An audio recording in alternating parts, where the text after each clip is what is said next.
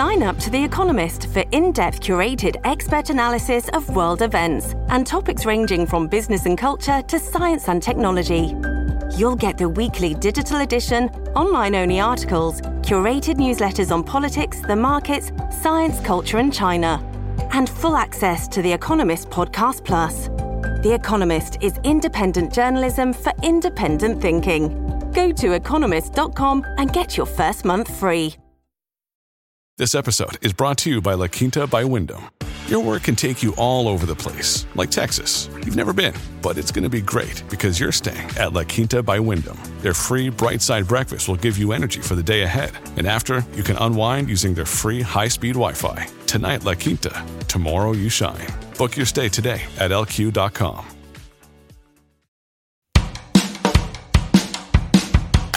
I think it's important we look at the facts. Why? Why? Douglas Ross is sounding pretty scared. Because I believe in independence. And he clapped like a seal.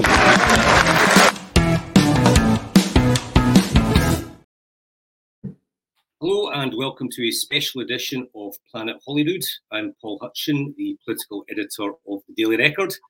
Now, the Scottish Parliament is still in recess, but there's a big Scottish politics story brewing namely a looming by election in Rutherglen and Hamilton West. The background to this is, of course, that the disgraced Margaret Ferrier, who was elected on an SNP ticket, was removed by local voters following lockdown breaches. Um, so there's no date yet for the by election, but it's coming. I think we're pretty certain it's going to be in October. So joining me this week is Michael Shanks, the Labour candidate in the constituency. And Michael, thanks for coming on. I appreciate it. Thanks for having me, Paul. Good to be here. Um, so, what's the, the lie of the land What, what are you picking up on the doorsteps? Well, we've been out for months now. We've spoken to about 20,000 people. I think we've we've surpassed that this weekend. Um, and we've been having loads of conversations about, obviously, about the recall petition, but really about people's concerns locally, nationally, a real sense, to be honest, across the constituency of people just feeling really let down by politics. So obviously Margaret Ferrier as, as their MP, but beyond that, I kind of sense just that that we're kind of caught between governments that are are, are kind of a bit distracted and and um, not focusing on people's priorities and just that kind of sense of people losing a bit of faith in politics. So it's been quite interesting to have those conversations with people. People are definitely keen on change, on on a fresh start for the area, and, and as a start of a fresh start across the whole country. So that's that's what we've really been hearing on most of the doorsteps. The campaign's really only just started properly in, in the past week. Certainly, the SNP have have shown up to the campaign now, and it's it's been good to to um, to speak to people about you know particularly switching from from one party they'd supported for a long time to to now looking at Labour with a fresh a fresh look. So, can you just tell us a bit about your background? You know where you come from, your professional career, and why it why it is you want to be an MP. Yeah, sure. So, um, so I live in Rutherglen. Uh, I started my, my teaching career here as well as a high school teacher. I'm a modern studies teacher. Um, before that, I, I um, worked for a charity that worked with looked after children, and I, I was involved in projects to try and support uh, young people involved in offending behaviour to try and, and, and um, stop that behaviour. And um, really that's that's my motivation generally for being involved in politics is working with young people um, who have really been failed by by governments over the past decade who you know far too many children are living in poverty far too many children don't have the life chances they should have. Education was this government's number one priority but it's really really clear before i became a teacher and certainly now i'm a teacher that that's not been the case at all um, so really, um, I, I, want to be an MP because I think it's a real opportunity to bring this community together. Rutherglen and Hamilton West is a fantastic community. Um, it's got a lot of challenges, like the, the country as a whole at the moment, from the cost of living crisis to uh, investment in services, but it's also got enormous potential. And I think being an MP is a real opportunity to bring the community together um, so that people can achieve their best um, all over this community why would someone want to give up a, a decent job in teaching to enter the bear pit, uncertain world of politics? I, I, mean, in that question, I don't think you realise the bear pit that teaching is, maybe. Uh, so it's, it's switching one for another, maybe. But no, I mean, I, I thought long and hard about that because teaching is a, a, a fantastic job. Uh, I go to work every day. I'm, I'm inspired by the young people in front of me. Um, not without its challenges either, but it's it's fundamentally still an incredible uh, profession. But I think I've got something to offer beyond that, and I, I think a lot of the challenges I see in my classroom from children turning up with with the obvious effects of poverty going on at home um, can only be fixed if we roll our sleeves up and try and change the political situation they find themselves in. And, and, and I hope I've got something to offer on that. So, the number one issue for Daily Record readers is the cost of living crisis. Mortgage bills are going up, inflation is still sky high. Um, electricity and gas bills, I think they've come down a bit, but they're still extortionate. Let's imagine you win and you're the next MP for the area what are your priorities going to be in the cost of living crisis? Well, I think there's a couple of different things. I mean, you're right. The cost of living crisis is affecting everybody across this community in different ways. Um, certainly, energy bills are still a major issue. Food inflation continues to be uh, an extreme challenge on, on people in this community. Uh, and, and mortgage bills are increasing and going to increase more. And so, the, the starting point of that is resetting uh, our economic priorities as a as a Labour MP, I would have a voice in the House of Commons on that, um, challenging the Conservative government who have just wrought economic carnage across the country and continue to do so. Um, and, and people know that that's the root cause of, of the, the cost of living crisis we have at the moment, that we've got a government not helping with the cost of living crisis, but actively making it worse. Um, but it's also about challenging the Scottish government because people, of course, are, are, stuck between two governments at the moment that are not alleviating the cost of living crisis. So it's challenging as a Scottish Labour MP, the government here as well, where they're not doing enough for um, the people who live in this constituency. I think there's also practical things we could do on a local level. So I see an MP as having a really important role in bringing together support services for people. So um, whether that is doing um, particular cost of living surgeries on particular support. I was at a really great event with some older people a few weeks ago that was about bringing together the, the different grants that are available that people just maybe don't know about. Um, so there's a real kind of community activist role there as well, which is is the kind of thing I'm particularly interested to get involved in, but challenging these decisions in the House of Commons as well. Um, the first time I ever wrote about you was earlier this year. Uh, it was an old blog post from about 2019, um, and I think to, to summarise it, you, you left the party, I think, on the day of the European election. Could you just explain why you left and when you rejoined? Yeah, I think um, people people might not appreciate this who aren't in political parties, but but when, when you're in a political party, it's a it's like a second family almost. And it was an agonising decision to leave the party that I've spent most of my adult life as a member of.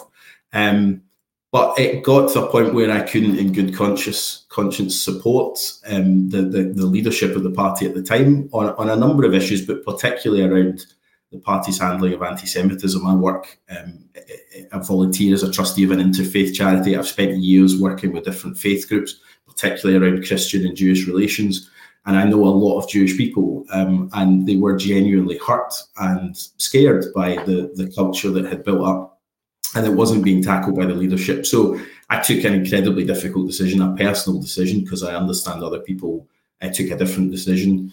Um, and I left the party and I rejoined uh, about a year later when, when Keir Starmer clearly in a very short space of time had had got to grips with um, the, the, the issues at the heart of the party. And and I think to his huge credit in a very small space of time, uh, he's turned around the party into being a credible party of government again, uh, doing really what uh, Kinnock, Smith, and Blair did in, in 15 odd years, he's managed to do in just a few short years. And it's a party I'm proud to be a member of and very proud to be a candidate of.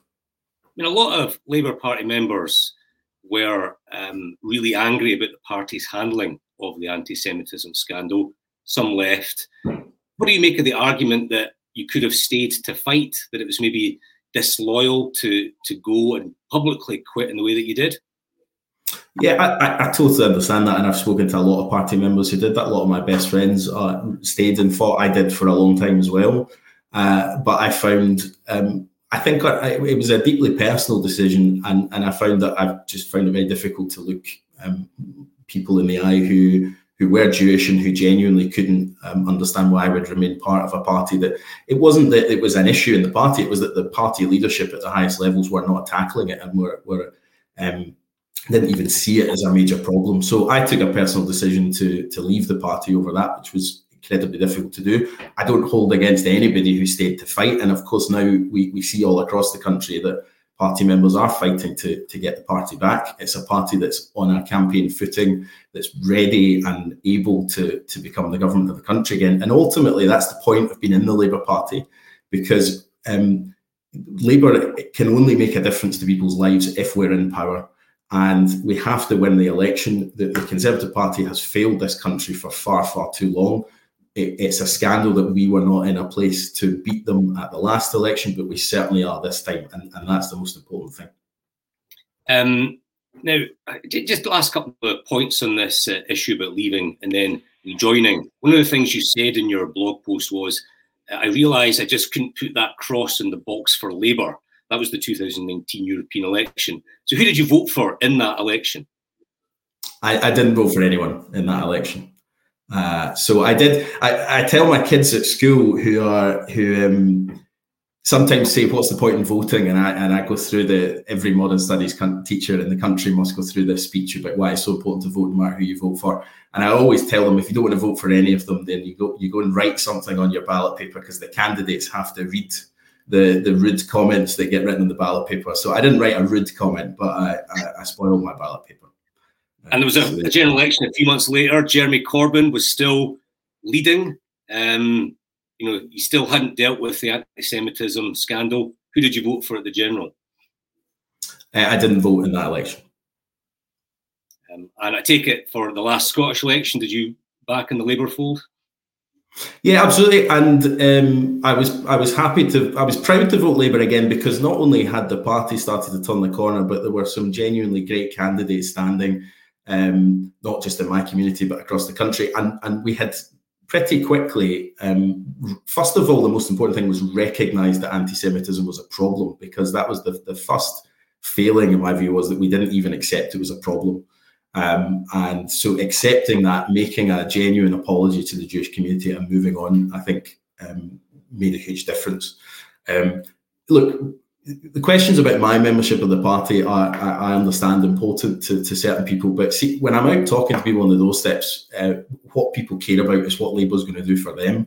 And I think, as much as this conversation might might might be um, relevant to some people, the big big questions facing people are they want an MP that's going to stand up for them, an MP that's going to bring the community together again, that's going to fight their corner because they haven't had that for the past three years. Um, and they also, at the moment, don't have a government uh, in Edinburgh or in London that's that's got any cognizance of the challenges that are being faced by people on the ground today. That that's why I'm in the Labour Party. That's why I joined the Labour Party when I was 17, uh, and it's why I'm proud to be a Labour candidate in this election. One of the issues you weren't happy about was Brexit. What do you make of Labour's current position, which is effectively closing the door on ever rejoining the EU? No, I think the position that we've got to at the moment is that we need to reset our relationship with Europe because, you know, in, in um, I, I, campaigned for Remain. I, I, passionately believed in us remaining in the European Union, but we've left the European Union. And instead of trying to make that work for working people across the country, we've had a Conservative Party that has been distracted and, and actively uh, trying to uh, derail what could be a, a reset on a relationship with Europe. So Labour has said we need to reset that conversation so that we're working in partnership with Europe because we're, we're not competitors. There's a real opportunity for the United Kingdom to work with the European Union and for the European Union to work with the United Kingdom. And there's people up and down this country, young people who are missing out on the opportunities to do Erasmus and to travel in Europe. Uh, businesses missing out on opportunities. You know, we've we've we've not made this work. And I think we've got a real opportunity to do that, but it needs a reset, and it's definitely not going to happen under the Conservative Party. And I think at the same time, the SNP can talk uh, as much as they like about how easy it would be for an independent Scotland to rejoin the European Union, as if that's the answer to all these issues. The reality is that nobody in the European Union has said at any point that Scotland would be able to join uh, the EU. Um, and so a vote for the SNP, a vote for independence um, would make that situation even worse. We'd still be out of Europe, but we would have even more of those challenges with borders and with trade. Um, by being out of the single market in the UK as well. So, really, Labour is the only option here to reset that relationship with Europe and to genuinely move past the divisions of Brexit into a future where we have a good working relationship with our closest trading partners. When you mentioned the word reset, uh, in reality, would you like to see the UK and the EU have a closer relationship? Yeah, and I, I, think that's the natural point that we're at already. I mean, I think even the Conservatives uh, have reluctantly accepted that that's the only way forward. So, absolutely, we, we we must have a closer relationship. In so many ways, it just makes logical sense. I mean, I, I still believe in the European project. I'm not going to change my views on that, but it, it equally uh, what we, we can't do is just carry on this debate, this division for so long and not actually make it work what we've got at the moment. We've got, like so many of these issues, people have just got to be mature and get around the table and make these things work. And it seems at the moment on this and on a whole range of other things, we've just got governments that are far more interested in uh, creating division and creating uh, disagreement where there doesn't need to be instead of just just working hard to make something actually function for ordinary people who just want to get on with their lives and and have a situation where we can trade where we can travel where we can do all the benefits that we we had in a practical way. One day would you like to see the uk rejoin the eu Look, I, I think it's not a question for just now, but uh, I, I still see the UK as having a place in the European Union. So yes, I mean, if if it got to a point where there was clearly a public appetite for the conversation again, um, I, I, I, wouldn't be against us rejoining the European Union. Of course not, because I've not changed my, my my principles on the idea that the European project is is good for all of us. But I do think even that conversation becomes just such a distraction from actually making what we've got work just now. It's not what I wanted. It's not what the majority of people in Scotland wanted.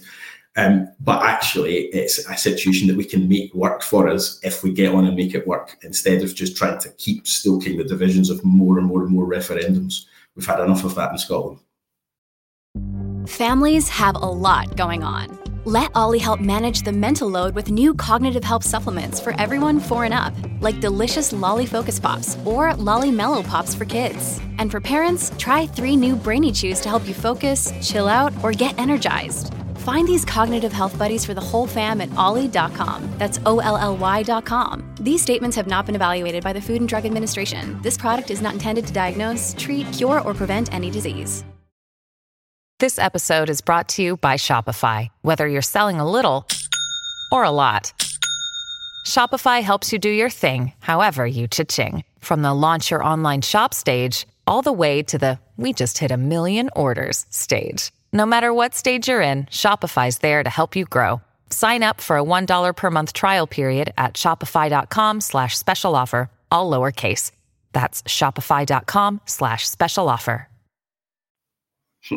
Um, two child benefits uh, policy, that's obviously been a big controversy over the last few weeks.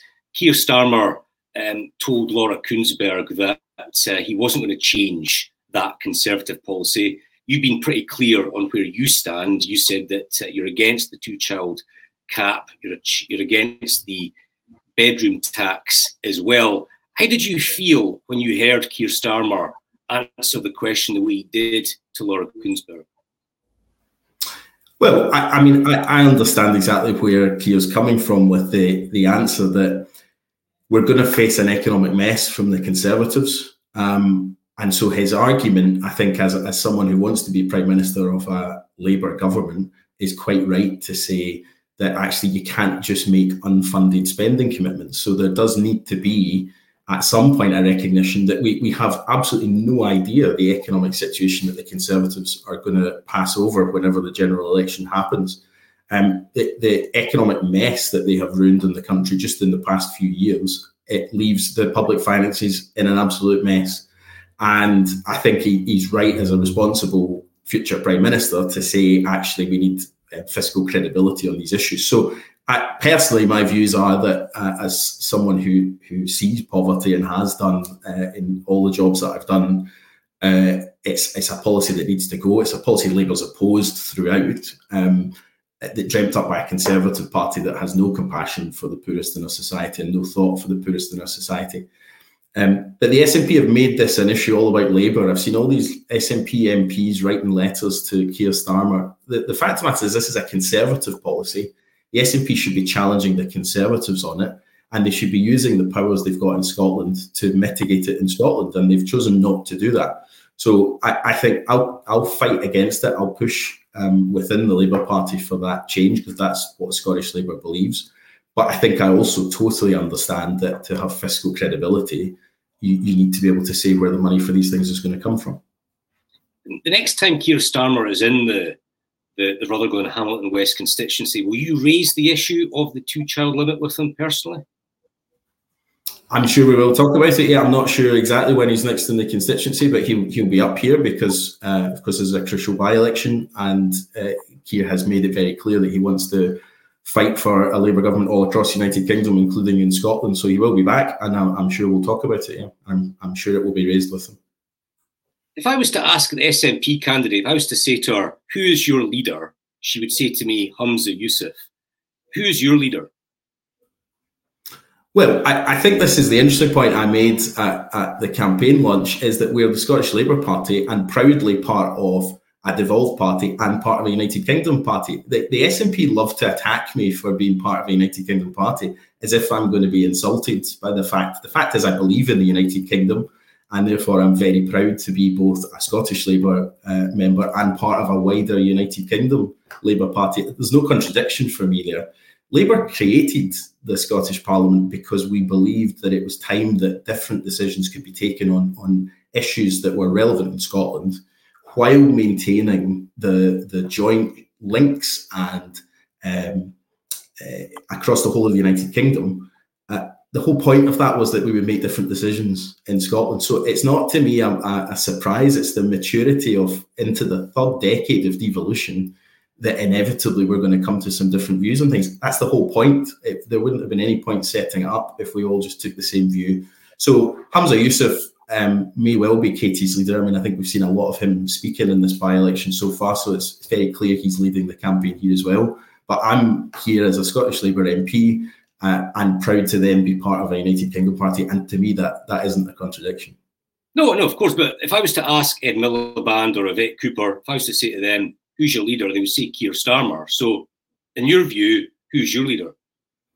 Well, they, because they don't have a devolved situation in England, whereas we do in, in Wales and in Scotland and in Northern Ireland. So it's a it's a very different setup. My leader's Anas Sarwar. And I'm very proud he's the leader of the Scottish Labour Party. It's also Keir Starmer. And I, look, I, I, I, honestly don't think the public think about these things at all. I think the public see Anas Sarwar and Keir Starmer as leaders of the Scottish Labour Party and the UK Labour Party and, and, and actually, I think it's quite interesting. This is even a, a discussion because the, the public seem to understand devolution more than, and I'm not making that point about you, Paul, but generally the discourse on this surprises me a little bit because uh, the public have bedded into this notion that you can have different approaches in Scotland and the rest of the United Kingdom on devolved issues and still retain those links across the whole of the UK.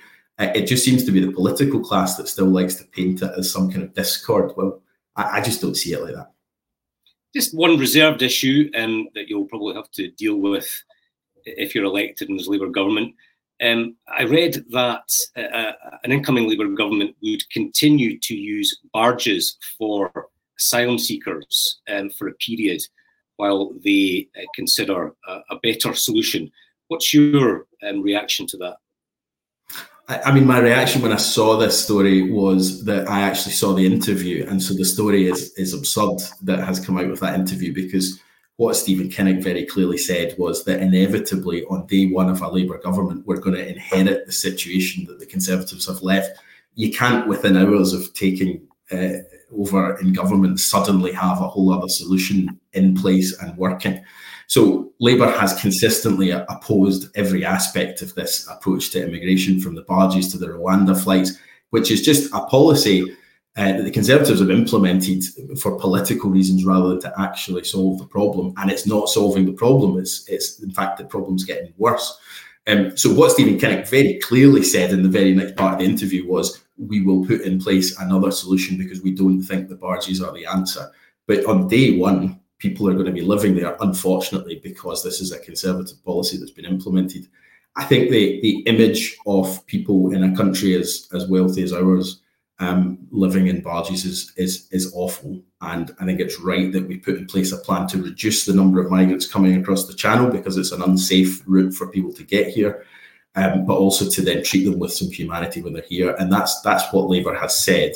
But on day one, you, you can't just magic up another solution immediately. Um, just wrapping up, Michael, a few quick fire policy questions. Do you support the Scottish Labour position, which was passed at conference a few years ago, of opposition to Trident?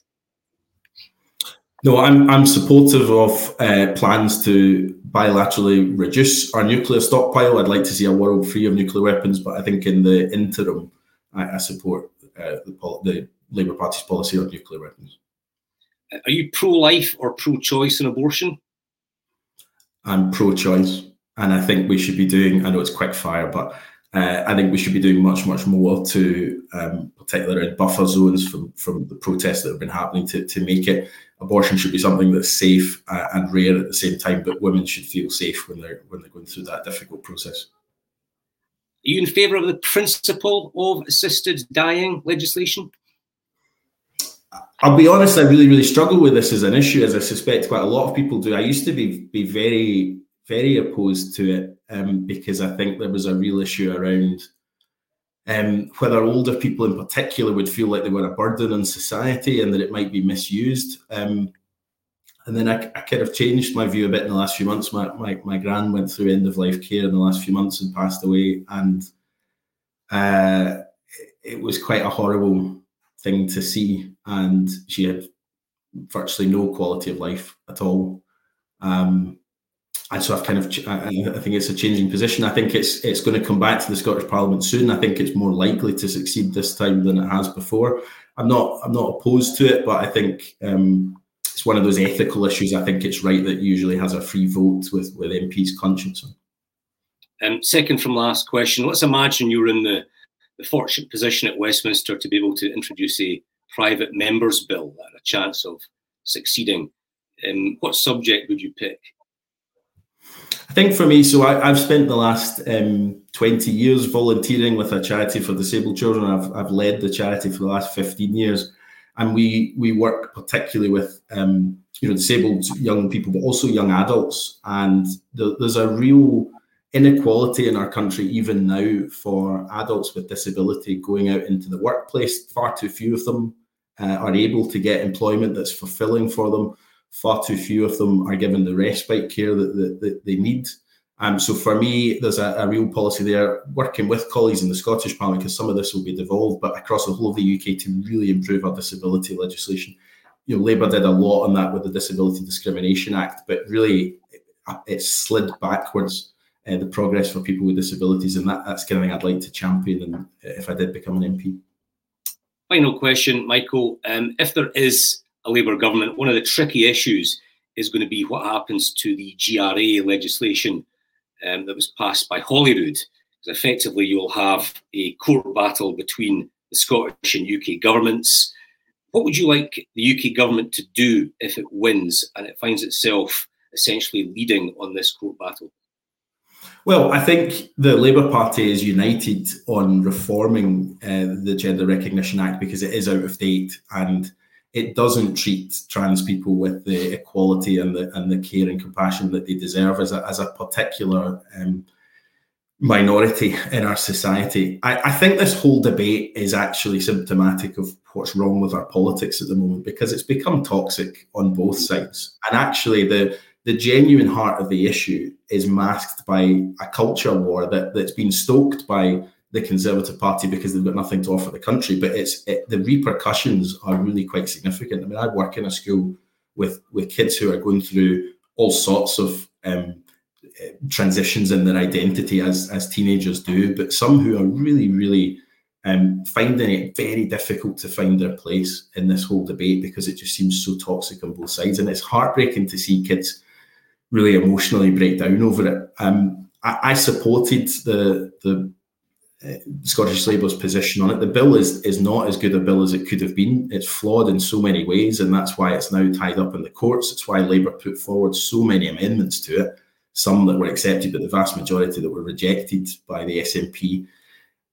there's part of me that can't help but feel like it was deliberately led down that way because they knew it would lead to some division with with the UK government, and that's instead of getting around the table and having a mature conversation about trying to work out the legislation that could work in both jurisdictions, we've we've just got uh, something that's now tied up in the courts. So I'd like to imagine you're an MP, Michael, and there's a Labour government. Someone asks you, "Look, do you think that the Labour government should drop the legal case that was initiated by the Tories?" What would your view be? Well, I think the key thing with that is that, the, they should have got around the table to work out how the bill could work. So, I mean, the legal case I think is now coming in the next few months. So, I, I suspect it will be the Conservatives that will pursue it. These kind of cases should never end up in the Supreme Court. I mean, the Supreme Court should be the absolute court of last resort for these disputes because devolution should work in a way where even if you've got parties of different um, political parties in, in the government, they should be able to get around the table and say, here's what we want to do. How do we make that work? Clearly, that hasn't happened in this case and in a whole load of other cases. So we end up in the courts, um, and that's no way to make legislation. But I think the broader question is this is yet another example of SNP legislation that is just badly written. The principle of it isn't wrong. I mean, there's a lot of principles that I would support, but when it comes to actually writing the legislation and the detail of how you implement policy, the SNP just shut their ears to, to genuine opposition and push through bills that then end up in the courts. We see it. I, used to work for a children's rights charity, and uh, we we campaigned for years on the UNCRC incorporation, and it's still not happened because mm-hmm. yet again it's tied up in the courts. That, that's just a failure of government to kind of grow up and, and get on with the day job. And so I think there's a there's a real role there for trying to build a, a relationship between the devolved assemblies where actually um, people get things done instead of just finding division. But if it was live, still a live issue in the courts, and as a Labour government, would you like Labour to drop the court challenge and then maybe have discussions with the Scottish government about I, I don't know. It's a hypothetical because I don't know at what point the court case would be at that point. I mean, I think I, I, would hope we wouldn't have have mounted a court challenge if it hadn't. But I mean, it could be so far into it by that point that it would be um, you know, I, I, don't know. I'm not going to answer the hypothetical on it. I, what I do think is on the fundamental issue, the whole of the UK party is united on reforming the Gender Recognition Act. There's key elements of that that we are united on across the party. There's elements that we have a, taken a different approach in Scotland to the rest of the UK. I, will continue to push my colleagues on some of those things. Um, but the bottom line is, I'll be voting for if Labour um, becomes the government a Gender Recognition Act that reforms all the key things we've said need reforms in Scotland as well. It might not go as far as I'd like, but it certainly goes a lot further than what we have at the moment and what we would ever get under the Conservatives. And I think just on that last point, I think it's really disappointing to see the Conservative candidate, who I'm not sure has even set foot in Rutherglen yet. Every time I see him, he's been interviewed in, in Glasgow. Um, but stoking division on this issue, when actually he he very recently said that he was uh, supportive of uh, reforming the, the Gender Recognition Act and giving trans people more rights. I think stoking that kind of division in a by election just to try and get some airtime, I think, is really, really demeaning of our political process. And it's what I was talking about at the very beginning. It's why people just feel this sense of frustration with politics. Because instead of people being grown ups and getting on with the issues, we've just got people stoking these culture wars for no other reason than because they need some attention from to distract from their failing government.